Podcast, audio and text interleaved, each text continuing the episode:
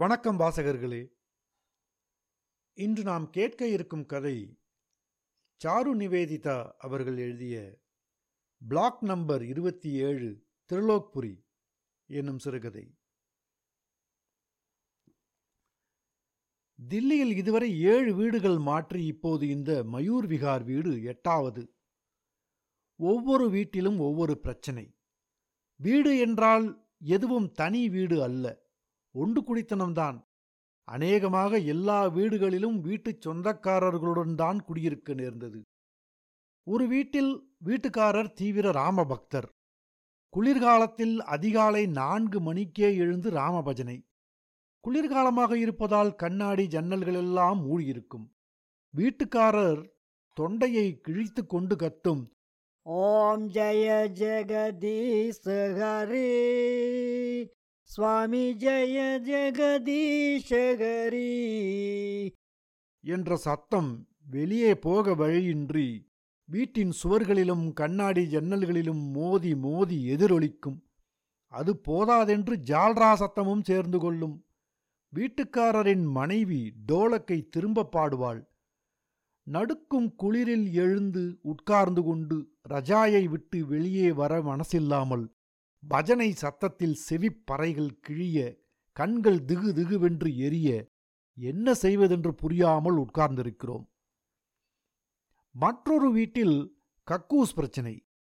அந்த வீட்டில் வீட்டுக்காரரும் அவர் மனைவியும் கக்கூஸ் போய்விட்டு கைகளை நன்றாக சோப்பு போட்டு கழுவுவார்களே ஒழிய கக்கூசில் போதிய அளவு தண்ணீர் விட வேண்டும் என்று தெரியாது.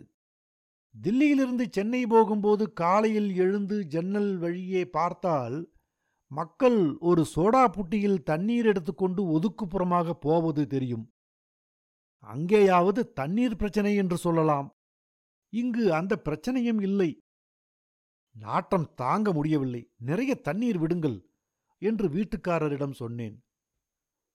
கக்கூஸ் நாரத்தானே செய்யும். இதில் ஆச்சரியம் என்ன இருக்கிறது? என்று கேட்டுவிட்டு கிராமங்களில் மக்கள் தண்ணீர் இல்லாமல் எப்படி அவதிப்படுகிறார்கள் என்பது பற்றியும் அப்படி இருக்கும்போது இங்கு நகரங்களில் நாம் கக்கூசுக்கென்றே எத்தனை கேலன் தண்ணீரை கொட்டி வீணடிக்கிறோம் என்பது பற்றியும் விரிவாக ஒரு லெக்சர் கொடுத்தார். ஆக அவரும் அவர் மனைவியும் போய்விட்டு வந்தால் நானேதான் தண்ணீர் ஊற்ற வேண்டிய அவசியம் ஏற்பட்டது. இப்படி ஒவ்வொரு வீடாக மாறிக்கொண்டிருந்தபோதுதான் ஒரு நாள் என் நண்பர் ஒருவர் தான் வெளிநாடு செல்ல இருப்பதாகவும் தன் வீட்டில் இரண்டு மூன்று வருடங்கள் வந்து இருந்து கொள்ளலாம் என்றும் சொன்னார். ஆனால் அதில் ஒரே ஒரு பிரச்சனை இருந்தது. நண்பரின் வீடு ஜமுனாபாக் என்று சொல்லப்படுகிற கிழக்கு தில்லியில் இருந்தது.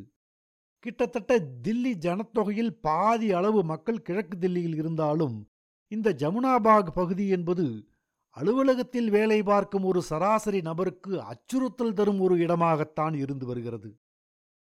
கொலை கொள்ளை கற்பழிப்பு நபர்கள் கடத்தப்படுதல் தில்லியில் மிகப்பெரிய மலிவு விலை சாராயக்கடை போன்ற விஷயங்களே இதற்கு காரணமாக கருதப்பட்டாலும் எனக்கு என்னவோ தில்லியை கிழக்கு தில்லியுடன் இணைக்கும் இரண்டு பாலங்கள்தான் மிகப்பெரிய பிரச்சனை என்று தோன்றியது. இருக்கின்ற மக்கள் தொகைக்கும் வாகனங்களுக்கும் இதுபோல ஒரு பத்து பாலமாவது தேவைப்படலாம் என்கிற நிலையில் இந்த இரண்டு பாலங்கள்.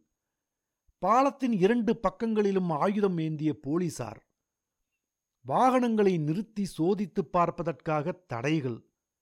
ஒவ்வொரு வாகனமும் இந்த தடையை தாண்டி செல்ல வேண்டியிருப்பதால் எப்போதுமே ஏற்பட்டு கொண்டிருக்கும் டிராஃபிக் ஜாம். ஒரு ஆள் நடந்து செல்லும் வேகத்தை விட குறைவான வேகத்தில்தான் வாகனங்கள் ஊர்ந்து செல்லும். இதற்கிடையில் ஏதாவது ஒரு வாகனம் முந்திச் செல்ல முயன்று ஏடாகூடமாக மாட்டிக்கொண்டு விட்டால் ஒரு வாகனம் கூட நகர முடியாமல் போய் நிலைமை சீராக பல மணி நேரம் ஆகும். பஸ்ஸை விட்டு இறங்கி ஓடச் செய்யும் அளவுக்கு எல்லா வாகனங்களிலிருந்தும் கேட்கும் ஹாரன் சப்தங்கள். பாலத்தை ஒவ்வொரு முறை தாண்டும் போதும் ஜமுனாபாகிற்கு வந்திருக்க வேண்டாம் என்று தோன்றும். மீனாவுக்கோ வேறு விதமான கவலைகள். மயூர் விகாரின் மூன்றாவது செக்டாரின் பிரதான சாலையில் ஒரு தென்னிந்திய தம்பதி நடந்து சென்று கொண்டிருக்கும்போது அவர்களின் அருகே வேகமாக வந்த ஆட்டோ ஒன்று அந்த பெண்ணை ஆட்டோவில் இழுத்து போட்டுக்கொண்டு சென்றுவிட்டது பட்டப்பகலில் நடந்த நிகழ்ச்சி. கண்ணிமைக்கும் நேரத்தில் எல்லாம் முடிந்துவிட்டதால் யாராலும் எதுவும் செய்ய முடியவில்லை. மறுநாள் தினசரிகளில் வந்திருந்தது. இன்னொரு சம்பவம். இதுவும் எங்களது மூன்றாவது செக்டரிலேயே நடந்த நிகழ்ச்சிதான். காலை பதினோரு மணி அளவில் ஒரு கதவை திறந்து பார்ப்பது வழக்கமில்லை என்பதால் கதவின் பீப் ஹோல் வழியே எட்டி பார்த்திருக்கிறார் வீட்டிலிருந்த பெண்மணி. மூன்று வாட்டாசாட்டமான ஆட்கள் நின்று கொண்டிருப்பதை பார்த்து சற்று தயங்கி நீங்கள் யார்? என்ன வேண்டும்? என்று கேட்க நாங்கள் தேசுவிலிருந்து வந்திருக்கிறோம். இந்த வீட்டின் மீட்டர் ரொம்ப வேகமாக ஓடுவதாக புகார் வந்திருக்கிறது. பார்க்க வேண்டும் என்று சொல்ல மறுபேச்சு பேசாமல் கதவை திறந்து விட்டிருக்கிறாள் அந்த பெண். அவளை கற்பழித்து கொலை செய்துவிட்டு போயிருக்கிறார்கள் அந்த நபர்கள். மறுநாள் தினசரிகளில் வந்திருந்தது. இந்த இரண்டு சம்பவங்களும் மீனாவை ரொம்பவும் கலவரப்படுத்தி இருந்தது. நாம் ஜாக்கிரதையாக இருந்து கொள்ள வேண்டியதுதான். வேற என்ன செய்ய முடியும்? என்று ஏகப்பட்ட தைரிய வார்த்தைகள் கூறி இந்த வீட்டினால் கிடைத்திருக்கும் அனுகூலங்களையும் விலாவாரியாக எடுத்து விளக்கினேன். கிரவுண்ட் ஃப்ளோர் வீடு உண்டு குடித்தன பிரச்சனை இல்லாதது விசாலமான ஹால் தனி கிச்சன் படுக்கை அறை இரண்டு வாசல் ஒரு சின்ன தோட்டம் போடும் அளவுக்கு நிலம் ஏதோ பெயருக்கு ஒரு வாடகை. இத்தனை வசதிகளுக்காக இந்த கிழக்கு தில்லியை பொறுத்துக்கொள் என்றேன். இந்த வீட்டுக்கு வந்த முதல் நாளே ரேக்கி எனக்கு பழக்கமானான் சாமான்கள் டெம்போவில் வந்து இறங்கியபோது ஒரு பனிரெண்டு வயது மதிக்கத்தக்க சர்தார் பையன் इस घर में आप ही नया आ रहे हैं अंकल आपका नाम क्या है என்று என்னை கேட்டான் பேலே ஆப்கா நாம் பத்தாவோ என்றேன் मेरा नाम रेकी है उधर देखिए इस सड़क के उस तरह एक गुरुद्वारा दिखाई पड़ती है ना உஸ்கே நஸ்திக் கர் என்றான் சிறுவன். மீனாவை பார்த்து பயல் படு சுட்டியாக தெரிகிறானே என்றேன். சொன்னதும் ரேக்கி என்னை பார்த்து சுட்டின்னா என்ன அங்கிள்? என்று தெளிவான தமிழில் கேட்டான். ஆச்சரியத்துடன் உனக்கு எப்படி தமிழ் தெரியும்? என்றேன். நான் தமிழ் ஸ்கூலில் தான் படிக்கிறேன் அங்கிள். என் ஃப்ரெண்ட்ஸ் எல்லாம் கூட தமிழ்தான். அதனால் தமிழ் எனக்கு தெரியும். ஆனால் சுட்டினா என்ன அங்கிள் சுட்டினா நாட்டி இந்தியில் நட்கட் அது சரி உன் அப்பா எங்கே வேலை பார்க்கிறார் அப்பாவை பற்றி கேட்டதும் அவன் முகம் மாறுதல் அடைந்தது இவ்வளவு நேரம் அவன் கண்களில் தெரிந்த ஆர்வமும் ஒளியும் மங்கிப் போனது क्या हुआ रेखी कुछ नहीं अंकल अपनी कहानी और एक दिन बोलूंगा கஹானியா பனிரெண்டு வயது பையனுக்கு ஒரு கஹானி இருக்க முடியுமா? அப்படி இருந்தால் அது மிகவும் சோகமானதாகத்தான் இருக்க முடியும் என்று தோன்றியது. பிறகு ரேக்கி படிக்கும் பள்ளியைப் பற்றி விசாரித்துக் கொண்டேன். லோதி ரோட்டிலுள்ள தமிழ் பள்ளி. இங்கிருந்து தொலைவுதான் என்றாலும் ஸ்கூல் பஸ்ஸே இருப்பதாகச் சொன்னான் ரேக்கி. என் மகள் ரேஷ்மாவையும் அந்த பள்ளியில்தான் சேர்ப்பதாக இருந்ததால் இந்த விபரங்கள் சற்று நிம்மதி அளித்தன. ரேஷ்மா ரேக்கியோடு ரொம்பவும் ஒட்டிக்கொண்டாள். எப்போதும் எங்கள் வீட்டிலேயே இருந்துவிட்டு இருட்டிய பிறகுதான் வீட்டுக்குப் போவான் ரேக்கி. சில சமயங்களில் அவனுடைய அம்மா வந்து அழைத்துப் போவாள்.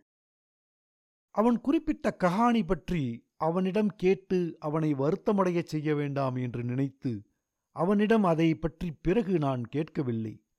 ஆனால் அடிக்கடி அவனுடைய அம்மாவைத்தான் பார்த்திருக்கிறேனே ஒழிய அவனுடைய அப்பாவை பார்த்ததில்லை என்ற விஷயம் உறுத்தி கொண்டே இருந்தது. ஒரு நாள் ரேஷ்மா வெளியே தாத்தா போய் ரொம்ப நாள் ஆகிறது. எங்கேயாவது அழைத்து போ என்றாள். வருகிறாயா ரேக்கி உன் அப்பா ஒத்துக்கொள்வாரா? என்று கேட்டேன். கொஞ்ச நேரம் யோசித்து விட்டு ஓகே அங்கிள் அப்னி கஹானி பத்தாவுங்க அபி என்று சொல்ல ஆரம்பித்தான். ரேக்கியின் அப்பா சர்தார் சுச்சா சிங் இராணுவத்தில் பணியாற்றியவர். சிறந்த இராணுவ வீரருக்கான விருதுகளும் பெற்றவர். மூன்று மாதங்களுக்கு முன்னால்தான் பஞ்சாப் தீவிரவாதிகளை அடக்குவதற்கான சிறப்பு பிரிவில் சேர்க்கப்பட்டு பஞ்சாபுக்கு அனுப்பப்பட்டார். லால் கிலாவில் காலிஸ்தான் கொடியை ஏற்றியே தீர்வேன் என்று சபதமிட்ட கொடிய தீவிரவாதியான சந்த் பிந்திரன்வாலையை ஒழித்து கட்டுவதற்காக சென்ற மாதம் நடந்த பயங்கர சண்டையின் போது உயிர் நீத்த இராணுவ வீரர்களுள் சர்தார் சுச்சா சிங்கும் ஒருவர். அவரது வீரச் செயலை மெச்சி நன்றிக்கடனாக அவரது மனைவியான ஜஸ்பீர் கவுருக்கு ஒரு அரசு அலுவலகத்தில் வேலையும் தரப்பட்டது. ஜஸ்பீர் கவுருக்கு படிப்பு கிடையாது என்பதால் சப்ராசி வேலைதான் கிடைத்தது. ரேக்கியிடமிருந்து இந்த கஹானியை கேட்டதும் போன மாதத்து பேப்பர் கட்டை எடுத்து வந்து ஜூன் ஐந்துக்கு மேற்பட்ட பேப்பர்களை புரட்டினேன்.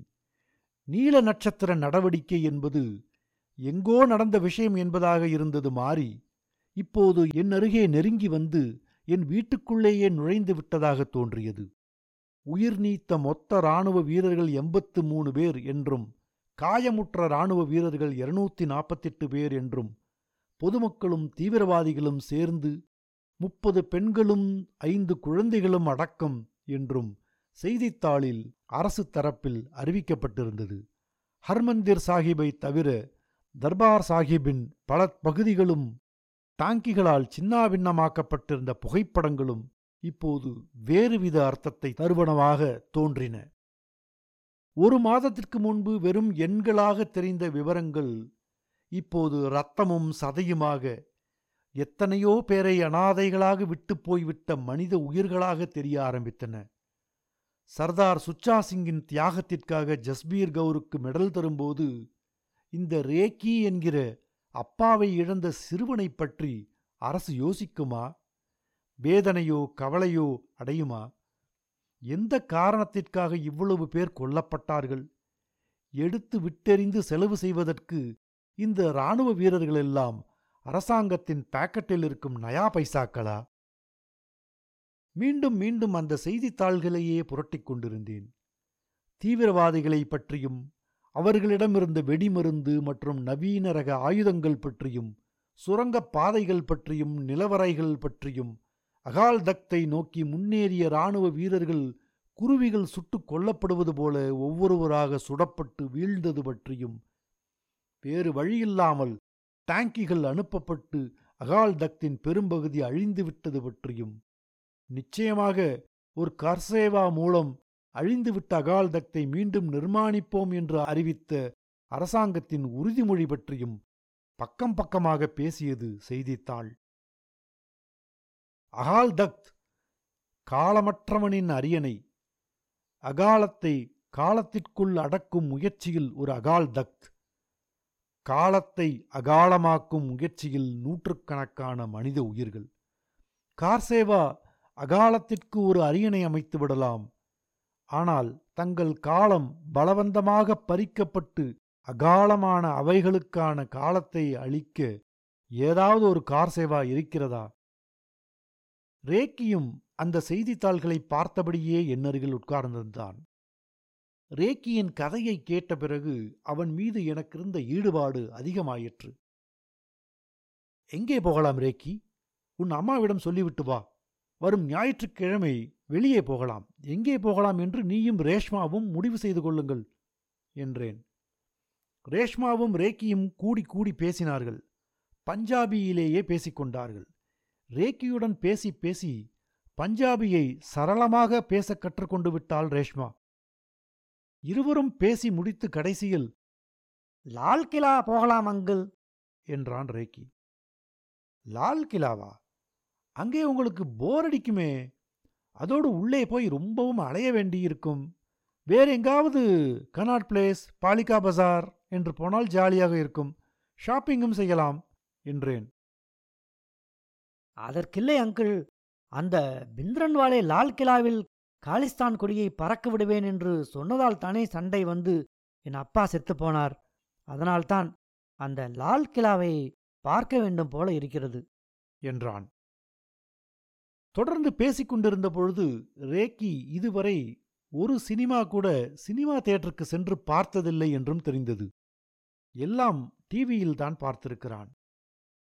மாதம் ஒரு இடம் என்று ஒவ்வொரு இடமாக சென்று பார்த்து விடுவது என்று முடிவு செய்தோம். லால் கிலா கனாட் பிளேஸ் பாலிகா பஜார் ஒரு நல்ல இந்தி சினிமா ஒரு சைனீஸ் ரெஸ்டாரண்ட். முதலில் லால் கிலா மீனா எண்ணெய் தேய்த்து குளிக்க வேண்டும் என்று சொல்லிவிட்டதால் நானும் ரேஷ்மாவும் ரேக்கியும் கிளம்பினோம். ரேஷ்மாவுக்கும் ரேக்கிக்கும் லால் கிலா மிகவும் பிடித்துப் போயிற்று. குதித்து குதித்து ஓடினார்கள். திவானி ஆம் திவானி காஸ் என்ற இரண்டு மண்டபங்களிலும் ஓடிப் பிடித்து விளையாடினார்கள். சேஷ்மகாலின் கண்ணாடி வேலைப்பாடுகளை பார்த்து பிரமித்து நின்றார்கள்.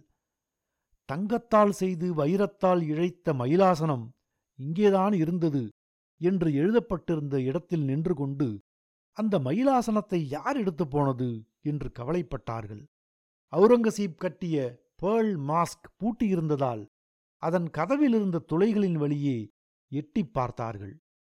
ஒரு வழியாக எல்லாவற்றையும் முடித்துவிட்டு வெளியே வரும்போது அங்கே இருந்த இராணுவ முகாம்களைப் பார்த்தோம். ரேக்கி ஏதாவது கேட்பான் என்று எதிர்பார்த்தேன். அவன் ஒன்றும் கேட்கவில்லை. உற்சாகமாக ரேஷ்மாவுடன் பஞ்சாபியில் பேசிக் கொண்டு வந்தான். ரேஷ்மாவின் பஞ்சாபியையும் அவளுடைய உச்சிக் கொண்டையையும் பார்த்தால் அவளை ஒரு தமிழ் குழந்தை என்றே சொல்ல முடியாது போல் தோன்றியது. குழந்தைகள் இருவரும் பஞ்சாபியில் பேசிக்கொண்டு என்னுடன் தமிழில் பேசுவதையும் அவர்களுடன் வந்திருக்கும் ஒரு தென்னிந்தியனான என்னையும் மற்றவர்கள் மிகவும் ஆச்சரியத்துடன் திரும்பி திரும்பி பார்த்தார்கள். வெளியே வந்தபோது மணி ஏழு ஆகியிருந்தது. கோடைக்காலமாதலால் இன்னும் சூரியன் மறையவில்லை. குழந்தைகள் களைத்துப் போயிருந்ததால் இப்படியே பஸ் பிடித்து வீட்டுக்குப் போவதை விட கனாட் பிளேஸ் போய் சைனீஸ் ரெஸ்டாரண்டில் சாவகாசமாக பொழுதை கழித்துவிட்டு போகலாம் என்று தோன்றியது. ரேக்கியும் ரேஷ்மாவும் என் யோசனையைக் கேட்டு மீண்டும் உற்சாகமானார்கள். ரெஸ்டாரண்டின் உள்ளே நுழைந்ததும் அதன் அறையிருட்டு மேலே தொங்கிக் கொண்டிருந்த அலங்கார வண்ண விளக்குகள் சர்வர்களின் நீண்ட தொப்பி மேஜையின் மேல் ஒரு அலங்காரமான கிளாஸில் வைக்கப்பட்டிருந்த கைத்துடைக்கும் பேப்பர் மிக மெலிதாக ஒலித்துக் கொண்டிருந்த பாப் இசை எல்லாமாகச் சேர்ந்து அந்த சூழலை ஏதோ ஒரு கனவுலகத்தைப் போல ஆக்கியிருந்தது. ஆச்சரியத்துடன் சுற்றும் முற்றும் பார்த்த ரேஷ்மா சினிமாவில் பார்ப்பது போல் இருக்கிறதே. என்றாள். ஆனால் நான் என் அப்பாவுடன் ஒரு தடவை கூட இது மாதிரி இடங்களுக்கு போனதில்லை என்றான் ரேக்கி கொஞ்சம் கூட தன் வருத்தத்தை வெளியில் காண்பித்துக் கொள்ளாமல் வெகு சாதாரணமான தொனியில் சொன்னான். மெனுவை கொண்டு வந்து கொடுத்தார் சர்வர். இருட்டில் கொஞ்சம் சிரமப்பட்டுதான் படிக்க வேண்டியிருந்தது. முதலில் மூன்று சிக்கன் சூப் கொண்டு வாருங்கள் மற்றதை அப்புறம் சொல்கிறேன் என்றேன். Chole bhatura palak paneer kofta naan bread peas masala aloo fry என்று ஐட்டங்களின் சாதக பாதகங்களை பற்றி விவாதித்துவிட்டு கடைசியில் இரண்டு சிக்கன் நூடுல்ஸ் வாங்கி மூன்றாக பங்கிட்டுச் சாப்பிடலாம் என்று முடிவாயிற்று. இவ்வளவு பெரிய இடத்திற்கு வந்து வெறும் நூடுல்ஸ் தானா? என்று கேட்டேன். அதையே சாப்பிடலாம் அங்கிள். மற்ற ஐட்டம் எல்லாம் தான் வீட்டிலேயே கிடைக்கிறதே. அதோடு சாப்பாடா முக்கியம்? இந்த இடமே போதுமே அங்கிள் என்றான் ரேக்கி சொல்லிவிட்டு உடனே இந்த மாதிரி ஒரு இடத்திற்கு கூட என் டாடியுடன் போனதில்லை அங்கிள் என்றான். அவர் இங்கே வேலையில் இருந்தபோது எப்போது பார்த்தாலும் வேலை வேலை என்றுதான் கிடந்தாரே ஒழிய ஒரு இடத்திற்கு கூட என்னை அழைத்து போனதில்லை. இப்படியே வேலை வேலை என்று இரவு பகலாக அலைந்தால் பைத்தியம்தான் பிடிக்கும் என்று சொல்லுவாள் மம்மி. ஆனாலும் அவர் அதை கண்டுகொண்டதே இல்லை. எது கேட்டாலும் அதை வாங்கி கொண்டு வந்து தருவார் அல்லது மம்மியிடம் பணம் கொடுத்து வாங்கித் தரச் சொல்லுவார். ஆனால் ஒரு தடவை கூட சூப் தோ பகுத் படியா ஹை அங்கிள். ஒரு தடவை தாஜ்மஹால் போயிருக்கிறோம். அப்போது கூட டாடி எங்களுடன் வரவில்லை. வீட்டுக்கு வந்திருந்த சாச்சி கூடத்தான் நாங்கள் போனோம். ரொம்ப அன்பாகவும் செல்லமாகவும் பேசி தட்டி கழித்து விடுவார். நானும் விடாப்பிடியாக அவருடன் பேசி பேசி ஒரு முறையாவது எங்களுடன் வர வேண்டும் என்று சொல்லி கடைசியில் தர்பார் சாஹிப் போவது என்று முடிவாயிற்று. ஆனால் அதே சமயத்தில்தான் தர்பார் சாஹிப்பில் ஏதோ பிரச்சனை என்று சொல்லி அவருக்கு அங்கே ஸ்பெஷல் டியூட்டி போட்டார்கள். மம்மியுடனும் என்னுடனும் சேர்ந்து மூவருமாக தர்பார் சாஹிப் போக இருந்த சமயத்தில்தான் அவர் மட்டும் ஸ்பெஷல் டியூட்டியில் போனார். திரும்பி வந்து அழைத்துச் செல்கிறேன். நிச்சயம் நாம் ஒன்றாகச் சேர்ந்து போகலாம் என்று சொல்லிவிட்டு போனார். ஆனால் டாடி திரும்பவே இல்லை அங்கிள். இன்னும் கொஞ்ச நாள் கழித்து மம்மியை அழைத்து மெடல் கொடுப்பார்கள். இராணுவ உடுப்பில் கம்பீரமாக இருந்த டாடி ஒரு சின்ன உலோகமாக மாறிவிடுவார். உலோகத்துடன் பேச முடியுமா அங்கிள்? ஆவியிடம் உங்களுக்கு நம்பிக்கையுண்டா அங்கிள்? ஆவியுடன் நாம் பேச முடியும் என்கிறார்களே அது உண்மையா? அது உண்மையானால் என் டேடியின் ஆவியுடன் நான் பேச வேண்டும். பேசி என்னை ஏன் ஒரு முறை கூட உங்களுடன் வெளியே அழைத்து போனதில்லை என்று கேட்க வேண்டும். அவர் ஒருவேளை ஒரு முரட்டு அப்பாவாக எதற்கெடுத்தாலும் அடித்துக் கொண்டும் திட்டிக் கொண்டும் இருந்திருந்தால் கூட பரவாயில்லை அங்கிள். அவர் என்னை ஒரு வார்த்தை கூட திட்டியதில்லை. டேடி வீட்டில் இருந்த நேரம் குறைவு. அநேகமாக எல்லா நாட்களிலும் நைட் டியூட்டி. பகலில் நான் ஸ்கூலுக்கு கிளம்புகிற நேரத்தில்தான் வருவார். வந்தவுடன் என்னை அணைத்து முத்தமிடுவார் கொஞ்சுவார். ஸ்கூலுக்கு போகாமலேயே இருந்து விடலாம் என்று இருக்கும். ஆனால் மம்மி திட்டுவாள் போய்விடுவேன் மதியம் மூன்று மணிக்கு ஸ்கூல் முடிந்து வந்து பார்த்தால் அவருடைய பைக் இருக்காது. நைட் டியூட்டிக்கு இப்போதே ஏன் போக வேண்டும் மம்மி? என்று கேட்டால் இப்போது சொன்னால் உனக்கு புரியாது. நீ வளர்ந்து பெரியவனான பிறகு சொல்கிறேன் என்பாள் மம்மி. பகல் டியூட்டியாக இருந்தால்தான் டாடியோடு கொஞ்ச நேரம் பேசிக் கொண்டிருக்க முடியும். இரவு எட்டு மணிக்கு வீட்டுக்கு வருகிறவர் நான் தூங்கும் வரை பக்கத்திலேயே உட்கார்ந்து பேசிக்கொண்டிருப்பார் டாடியின் டேடியின் ஆவியுடன் பேச முடிந்தால் ஏன் என்னையும் மம்மியையும் ஒரு முறை கூட வெளியே அழைத்து போனதில்லை? வேலை வேலை என்று வேலையே கதியாக இருந்து வேலையிலேயே உயிர் விடவா திருமணம் செய்து கொண்டீர்கள்? என்று கேட்க வேண்டும். ஆவியுடன் பேச முடியுமா அங்கிள்? உணர்ச்சியை குரலிலோ முகத்திலோ வெளிக்காட்டிக் கொள்ளாமல் அழாமல் வேறு யாருக்கோ நடந்த ஒன்றைப் பற்றி விவரிப்பது போல சொன்னான் ரேக்கி. லால் கிலாவுக்கு போய் வந்த பிறகு ஒரு முறை கனாட் பிளேஸும் பாலிகா பசாரும் மற்றொரு முறை பிரகதி மைதானமும் போய் வந்தோம். ஆனால் சினிமாவுக்கு மட்டும் போக முடியாமலேயே இருந்தது. ரேஷ்மாவுக்கு பிடித்த படம் ரேக்கிக்கு பிடிக்கவில்லை. ரேக்கிக்கு பிடித்த படம் ரேஷ்மாவுக்கு பிடிக்கவில்லை. எனக்கு பிடித்த படமோ குழந்தைகளை அழைத்து கொண்டு போக முடியாத படமாக இருந்தது. கடைசியில் ஒரு வழியாக அடுத்த ஞாயிற்றுக்கிழமை கனாட் பிளேஸ் போய் எந்த தியேட்டரில் டிக்கெட் கிடைக்கிறதோ அந்த படத்திற்கு போய் விடுவது என்று முடிவு செய்தோம். ஞாயிற்றுக்கிழமைக்காக ரேக்கியும் ரேஷ்மாவும் ஆசையுடன் காத்து கொண்டிருந்தபோது அதற்கு முன்னதாக புதன்கிழமை காலை பத்து மணி அளவில் அந்தச் செய்தி காட்டு தீயை போல் பரவி எங்கள் மயூர் விகாரை வந்து அடைந்தது. அன்று எனக்கு லேசான ஜுரமாக இருந்ததால் நான் ஆபீஸ் போகவில்லை. நான் போகாததால் மீனாவும் போகவில்லை. அப்போது பூஜா விடுமுறையாக இருந்ததால் ரேஷ்மாவை கிரஷில் விட்டுவிட்டு வர வேண்டும். ஆனால் நாங்கள் இருவருமே வீட்டில் இருந்ததால் ரேஷ்மாவும் கிரஷுக்கு போகவில்லை. அப்போதுதான் பிரதம மந்திரி சுட்டுக் கொல்லப்பட்டார் என்ற செய்தி வந்தது. முதலில் புரளி என்று நினைத்தோம். பிறகு கொஞ்ச நேரத்திலேயே அந்த செய்தி உண்மைதான் என்று தெரிந்துவிட்டது. வெளியே வந்து பார்த்தேன். கூட்டம் கூட்டமாக மக்கள் லாரிகளிலும் வேன்களிலும் கோஷம் எழுப்பிக் கொண்டு போய்க் கொண்டிருந்தார்கள். விசாரித்ததில் ஏஐஎம்எஸ் போவதாகச் சொன்னார்கள். பிரதம மந்திரியின் உடல் அங்கேதான் இருப்பதாக தெரிந்தது. செய்தி கிடைத்ததும் உடனடியாக டெப்போவுக்கு போய் சேர முடியாமல் வழியிலேயே மாட்டிக்கொண்ட டிடிசி பஸ்களை கொளுத்திவிட்டு கொண்டிருந்தார்கள் சிலர். எரியும் பஸ்களை பார்த்ததும் என்னை பயம் தொற்றிக்கொள்ள நான் நேராக வீட்டுக்கு திரும்பினேன். அன்று பூராவும் ரேக்கி எங்கள் வீட்டுக்கு வரவில்லை. அவன் வீட்டுக்கு போய் பார்க்கலாமா என்று நினைத்தேன். ஆனால் மிகவும் களைப்பாக இருந்ததால் நாளைக்கு போகலாம் என்று விட்டுவிட்டேன். நிலைமை சகஜமாவதற்கு இன்னும் எத்தனை நாட்கள் ஆகுமோ என்று தெரியவில்லை. பால் கிடைக்காது காப்பி குடிக்க முடியாது. அரிசி இருக்கிறதா என்று பார்க்க வேண்டும். கோதுமை மாவு இருந்தாலும் போதும்.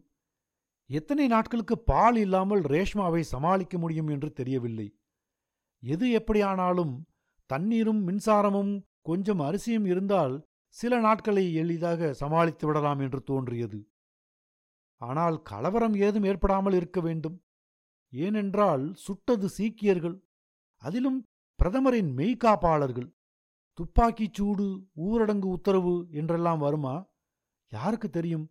இதுவரை அப்படி எதையும் நேரில் கண்டதில்லை அனுபவித்ததும் இல்லை.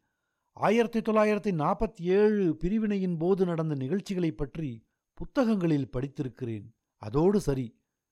ஊரடங்கு உத்தரவு என்றால் வெளியில் யாரை கண்டாலும் சுடலாம் என்றுதானே அர்த்தம் என்று பலவாறாக யோசித்துக்கொண்டே தூக்கம் வராமல் புரண்டு புரண்டு படுத்து கிடந்தபோது வெளியே வெகு தூரத்தில் பெரும் கூச்சல் கேட்டு எழுந்தேன். வெளியே வந்து பார்த்தபோது ரோட்டின் மறுபக்கத்தில் திருலோக்புரி குருத்வாராவின் வெளியே தீப்புகையும் நெருப்புமாக தெரிந்தது. சுற்றிலும் நிழல் உருவங்களாக ஒரு கூட்டம். என்ன நடக்கிறதென்று சரியாக அனுமானிக்க முடியவில்லை. ஒருவேளை குருத்வாராவைத்தான் எரிக்க முயற்சிக்கிறார்களோ என்று தோன்றியது. மீனாவிடம் கதவை தாளிட்டுக் கொள்ளச் சொல்லிவிட்டு குருத்வாராவின் அருகே போனேன். நான்கு பேர் உயிரோடு கொழுத்தப்பட்டு எரிந்து கொண்டிருந்தார்கள். தீப்பிடித்த நிலையில் அங்குமிங்குமாக ஓடிக்கொண்டிருந்த அவர்களை சுற்றி நின்றிருந்த கும்பல் கற்களால் அடித்து கொண்டிருந்தது. வேறு சிலர் தங்கள் கைகளில் வைத்திருந்த கம்புகளால் அவர்களை தாக்கிக் கொண்டிருந்தார்கள். உடனேயே எனக்கு ரேக்கியின் ஞாபகம் வர அவனுடைய வீட்டை நோக்கி வேகமாக நடந்தேன். வீடு பூட்டியிருந்தது. எங்கே போயிருப்பார்கள் என்று யோசித்துக்கொண்டே வீட்டிற்கு வந்து சேர்ந்தேன். பொழுது விடியும் வரை தூங்காமலேயே காத்திருந்தேன். நடு இரவில் புதிய பிரதமர் தூர்தர்ஷனில் பேசினார். மறைந்த பிரதமர் என்னுடைய அன்னை மட்டுமல்ல இந்த பாரதம் முழுமைக்கும் அன்னையாக விளங்கினார். அடுத்த மனிதரை கொல்லாதீர்கள் அடுத்த மனிதர் மீதான வெறுப்பை கொள்ளுங்கள் என்று சொன்ன அந்த அன்னையின் வாசகங்களை நாம் இந்த சோதனையான தருணத்தில் நினைவுபடுத்திக் கொண்டு அமைதியையும் பொறுமையையும் கடைபிடித்து உலகிற்கு பாரதத்தின் பண்பை எடுத்துக்காட்டுவோம் என்று தெளிவான அமைதியான குரலில் மக்களுக்கு வேண்டுகோள் விடுத்தார். விடிந்ததும் எழுந்து இருபத்தி ஏழு பிளாக்கை நோக்கிச் சென்றேன். குருத்வாராவை சுற்றிலும் எரிந்து கருகிய பிணங்கள் கிடந்தன. உள்ளே நூற்றுக்கணக்கான பேர் அகதிகளைப் போல் குளிரில் நடுங்கிக் கொண்டிருந்தார்கள். கிட்டத்தட்ட எல்லோருமே நீண்ட வாளோ அல்லது கம்போ வைத்திருந்தார்கள். நடுத்தர வயது மதிக்கத்தக்க ஒருவரிடம் போய் நீங்கள் திருலோக்புரியா? இது பாதுகாப்பான இடம் அல்லவே. நேற்று இரவு இங்கு நடந்த விஷயங்களைப் பற்றி தெரியாதா? என்று கேட்டேன். தாங்கள் கல்யாண்புரியைச் சேர்ந்தவர்கள் என்றும் திருலோக்புரியில் சீக்கியர்கள் அதிக அளவில் இருப்பதால் இங்கே வந்தால் பாதுகாப்பு கிடைக்கும் என்று எண்ணி இங்கே வந்து விட்டதாகவும் இங்கே வந்த பிறகுதான் இங்கேதான் எல்லா இடங்களையும் விடவும் அதிக அளவில் கலவரம் நடந்திருப்பது தெரிய வந்தது என்றும் சொன்னார். இருபத்தி ஏழாவது பிளாக்குக்கு போய் பார்த்தேன். ஒரு வீட்டில் கூட ஆள் நடமாட்டம் இல்லை. கிட்டத்தட்ட எல்லா வீடுகளுமே பூட்டி கிடந்தது. திரும்பி குருத்வாராவுக்கே வந்தேன். என்னிடம் சற்று முன்பு பேசிக் கொண்டிருந்தவரிடம் வந்து இருபத்தி ஏழாவது பிளாகில் இருந்தவர்களெல்லாம் எங்கே? எல்லா வீடும் பூட்டி கிடக்கிறதே? என்று கேட்டேன். பாதி பேர் வெளியே வீட்டை பூட்டிவிட்டு பின்பக்கம் வழியாக உள்ளே போய் ஒளிந்து கொண்டிருக்கிறார்கள் என்றும் பெரும்பகுதி மக்கள் இருபத்தெட்டாவது பிளாக்குக்கு போய்விட்டார்கள் என்றும் சொன்னார்கள். எனக்கு குழப்பமாக இருந்தது. இருபத்தெட்டாவது பிளாக் முழுக்கவும் இந்துக்கள். அங்கே எப்படி அவர்கள் போனார்கள்? அது எப்படி முடியும்? என்று கேட்டேன். உங்களுக்கு விஷயமே தெரியவில்லை தம்பி. எங்கள் மக்களுக்கு இந்துக்கள் தான் பெரிய அளவில் பாதுகாப்பு அளிக்கிறார்கள். இருபத்தி ஏழாவது பிளாக்கில் உள்ள ரொம்ப பேர் இருபத்தெட்டாவது பிளாக்கில் உள்ள இந்துக்களின் வீடுகளில் தான் ஒளிந்து கொண்டிருக்கிறார்கள். எங்களை கொன்று குவித்து கொண்டிருக்கும் கொலைகார கும்பல் எல்லாம் இந்துக்கள் என்றா நினைக்கிறீர்கள்? இல்லவே இல்லை. இவர்களுக்கெல்லாம் மதம் கடவுள் என்றெல்லாம் எதுவும் கிடையாது. இவர்கள் குண்டர்கள் அவ்வளவுதான். எங்கிருந்து வருகிறார்கள் என்றே தெரியவில்லை. திடீர் திடீரென்று பத்து பதினைந்து ஜீப்புகளில் கூட்டம் கூட்டமாக வருகிறார்கள். ஒவ்வொரு வீடாக போய் பார்த்து சீக்கியனாக இருந்தால் வெளியே இழுத்து கொண்டு போய் மண்ணெண்ணெயை ஊற்றி கொளுத்துகிறார்கள். இவர்களில் பலர் எங்களிடம் முன்னால் ஓட்டு கேட்க வந்தவர்கள். அவர்களின் முகம் எனக்கு நன்றாக நினைவில் இருக்கிறது. எப்போது அவர்களை பார்த்தாலும் என்னால் அடையாளம் காட்ட முடியும் என்றார். ரேடியோ செய்தியில் இன்று கலவரம் நடக்கும் இடங்களுக்கு இராணுவம் அனுப்பப்பட்டிருக்கிறது என்றும் ஊரடங்கு உத்தரவு போடப்பட்டிருக்கிறது என்றும் நிலைமை கட்டுக்குள் இருக்கிறது என்றும் தெரிவிக்கப்பட்டது. ஆனால் செய்தி கேட்டு இரண்டு மணி நேரத்திற்கு மேல் ஆகியும் இராணுவமோ போலீஸோ எங்கள் பகுதிக்கு வரவில்லை. இரவு செய்தியில் கலவரத்தில் ஈடுபடுகிறவர்களை கண்டதும் சுட உத்தரவு இடப்பட்டிருப்பதாகவும் அறிவிக்கப்பட்டது. ஆனால் இதையெல்லாம் யார் அமல்படுத்துவார்கள் என்றுதான் தெரியாமல் இருந்தது. எல்லா அரசியல் தலைவர்களும் தீன்மூர்த்தி ஹவுஸில் முடங்கி கிடந்தார்கள்.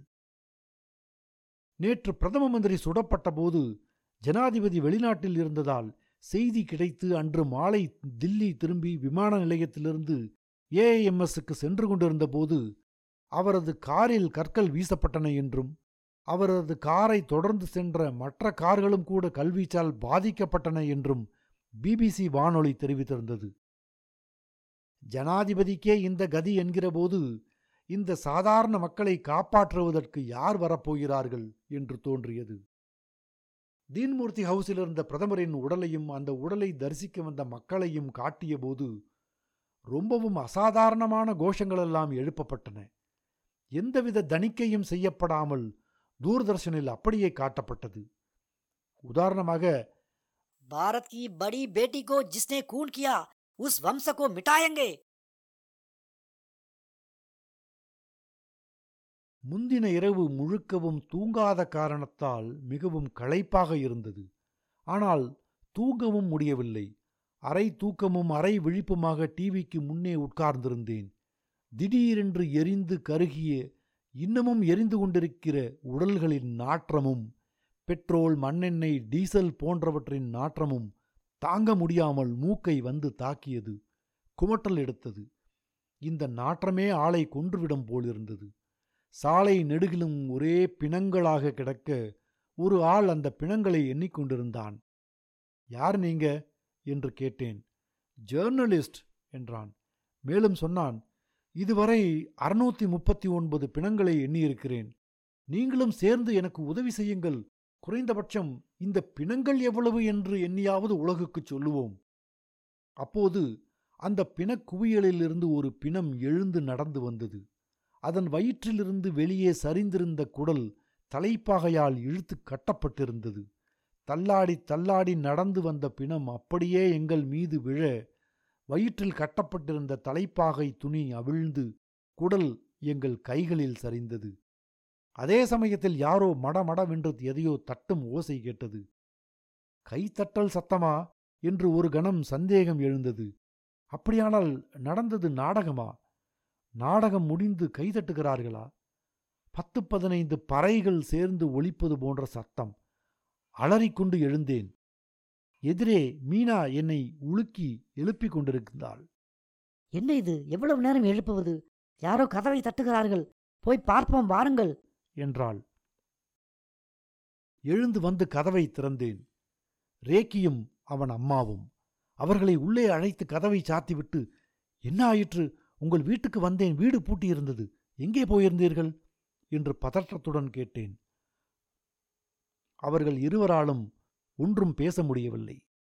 தண்ணீர் எடுத்து வந்து கொடுத்தேன். தண்ணீரை குடித்துவிட்டு சற்று ஆசுவாசமாகி ரேக்கியின் அம்மா பேச ஆரம்பித்தாள். கலவரம் ஆரம்பித்த உடனேயே எல்லோரும் ஓடிப்போய் இருபத்தெட்டாவது பிளாக்கில் உள்ள இந்துக்களின் வீடுகளில் ஒளிந்து விட்டதாகவும் ஆனால் இன்று அங்கேயும் கும்பல் வந்து தேடுவதாகவும் இன்று பூராவும் இருவரும் அவர்கள் ஒளிந்திருந்த வீட்டின் ரஜாய் பெட்டியிலேயே மறைந்திருந்ததாகவும் இனிமேலும் அங்கே இருப்பது ஆபத்து என்று எண்ணியே ஓடி வந்து விட்டதாகவும் சொன்னாள். உடனே போய் கத்திரிக்கோலை எடுத்து வந்து ரேக்கியின் நீண்ட முடியை வெட்டி ஒரு சுமாரான கிராப்பாக மாற்றினேன். அவன் அம்மா பார்த்து கொண்டிருந்தாள். ஒன்றும் சொல்லவில்லை. அவளிடமும் ரேக்கியிடமும் இனி உங்கள் பெயர் பிந்தியா ரேக்கியின் பெயர் ராகேஷ் என்று சொல்லி இனிமேல் இங்கிருந்து போகும் வரை சல்வாருக்கு பதிலாக புடவையை கட்டிக்கொள்ளுங்கள் என்று கேட்டுக்கொண்டு மீனாவிடம் அவளுக்கு புடவை கொடுக்கச் சொன்னேன். மறுநாள் காலை இராணுவமும் போலீஸும் வந்தது. ஆனால் அவர்கள் வந்த பிறகும் ஜீப்புகளில் இருந்த கும்பலை அவர்களால் ஒன்றும் செய்ய முடியவில்லை. இந்த முறை ஜீப்புகளில் வந்த கும்பல் வீடுகளை நோக்கி போகாமல் நேராக ரேஷன் கடைக்கு போய் அந்த கடைக்காரரை சாவியுடன் அழைத்து வரச் செய்தது. அவர் வந்து சேர்ந்ததும் கடை திறக்கப்பட்டு ரேஷன் கார்டு வைத்திருப்பவர்களின் பெயர்கள் மற்றும் முகவரி அடங்கிய ரிஜிஸ்டர் தேடி எடுக்கப்பட்டது. அதிலிருந்த பெயர்களை வைத்து எந்தெந்த வீட்டு எண்கள் சீக்கியர்களுடையது என்று குறித்து கொள்ளப்பட்டது. அப்போதுதான் கூட்டத்தில் வேடிக்கை பார்த்து கொண்டிருந்த எனக்கு விஷயம் புரிய ஆரம்பித்தது. வீட்டு எண்களை குறித்து கொண்டு அந்த கும்பல் பக்கத்தில் இருந்த மண்ணெண்ணெய் கடையை நோக்கிச் சென்றது. அதற்குள் அந்த கடைக்காரரே கடையை திறந்து வைத்திருந்தார். மண்ணெண்ணெய் ட்ரம்களும் டின்களும் ஜீப்பில் ஏற்றப்பட்டன. நான் வேக வேகமாய் ஓடி வந்து குருத்வாராவின் அருகே முகாமிட்டிருந்த இராணுவ சிப்பாய்களிடம் விஷயத்தை சொன்னேன். அதை அவர்கள் காதிலேயே போட்டுக்கொள்ளவில்லை.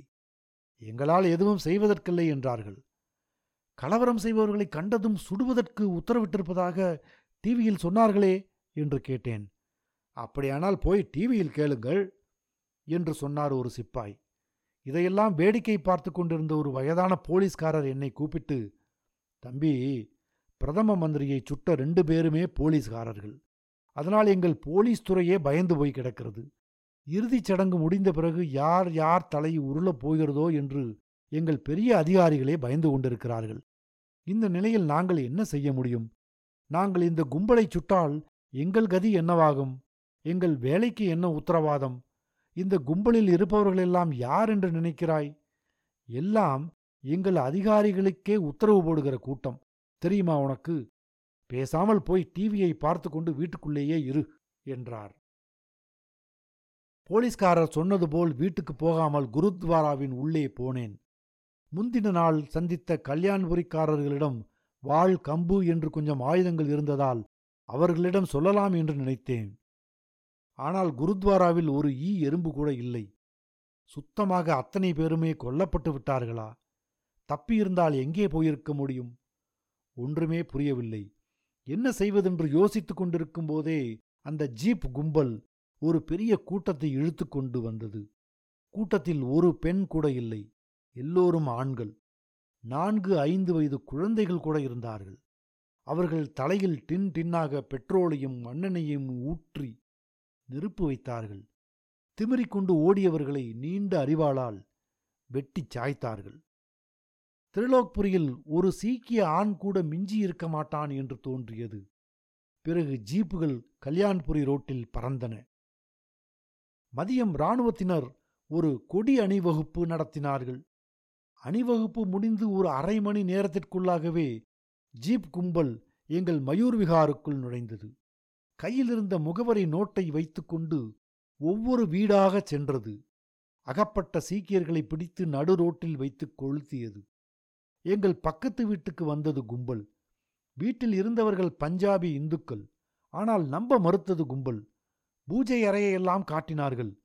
அப்புறமாகத்தான் முகவரி நோட்டை வைத்திருந்தவர் தர்பாரா சிங் கோன் ஹ? என்று கத்தினார். அந்த வீட்டுக்காரர் ஓ இஸ் கர்கா மாலிக் ஹே? ஓ திலக்புரி மே ரேத்தா ஹே? என்றார். ஏதோ பேலே போல்னா தாயார் என்று சொல்லிவிட்டு எங்கள் வீட்டை நோக்கி வந்தது கும்பல். அவர்கள் கேட்பதற்கு முன்னாலேயே ரேக்கியையும் ஜஸ்பீரியும் அழைத்து வந்து இவர்கள் என் பாபி பெயர் பிந்தியா என் அண்ணன் இராணுவத்தில் இருக்கிறான். அவன் இவர்களை லவ் மேரேஜ் செய்து கொண்டான். இவன் அவர்களின் பையன் ராகேஷ். என் அண்ணன் இப்போது ஆக்ராவுக்கு ஸ்பெஷல் டியூட்டியில் போயிருப்பதால் இவர்கள் இங்கே எங்களுடன் தங்கியிருக்கிறார்கள் என்று சொன்னேன். வந்திருந்த கும்பல் சற்று குழப்பத்துடன் பார்த்தது.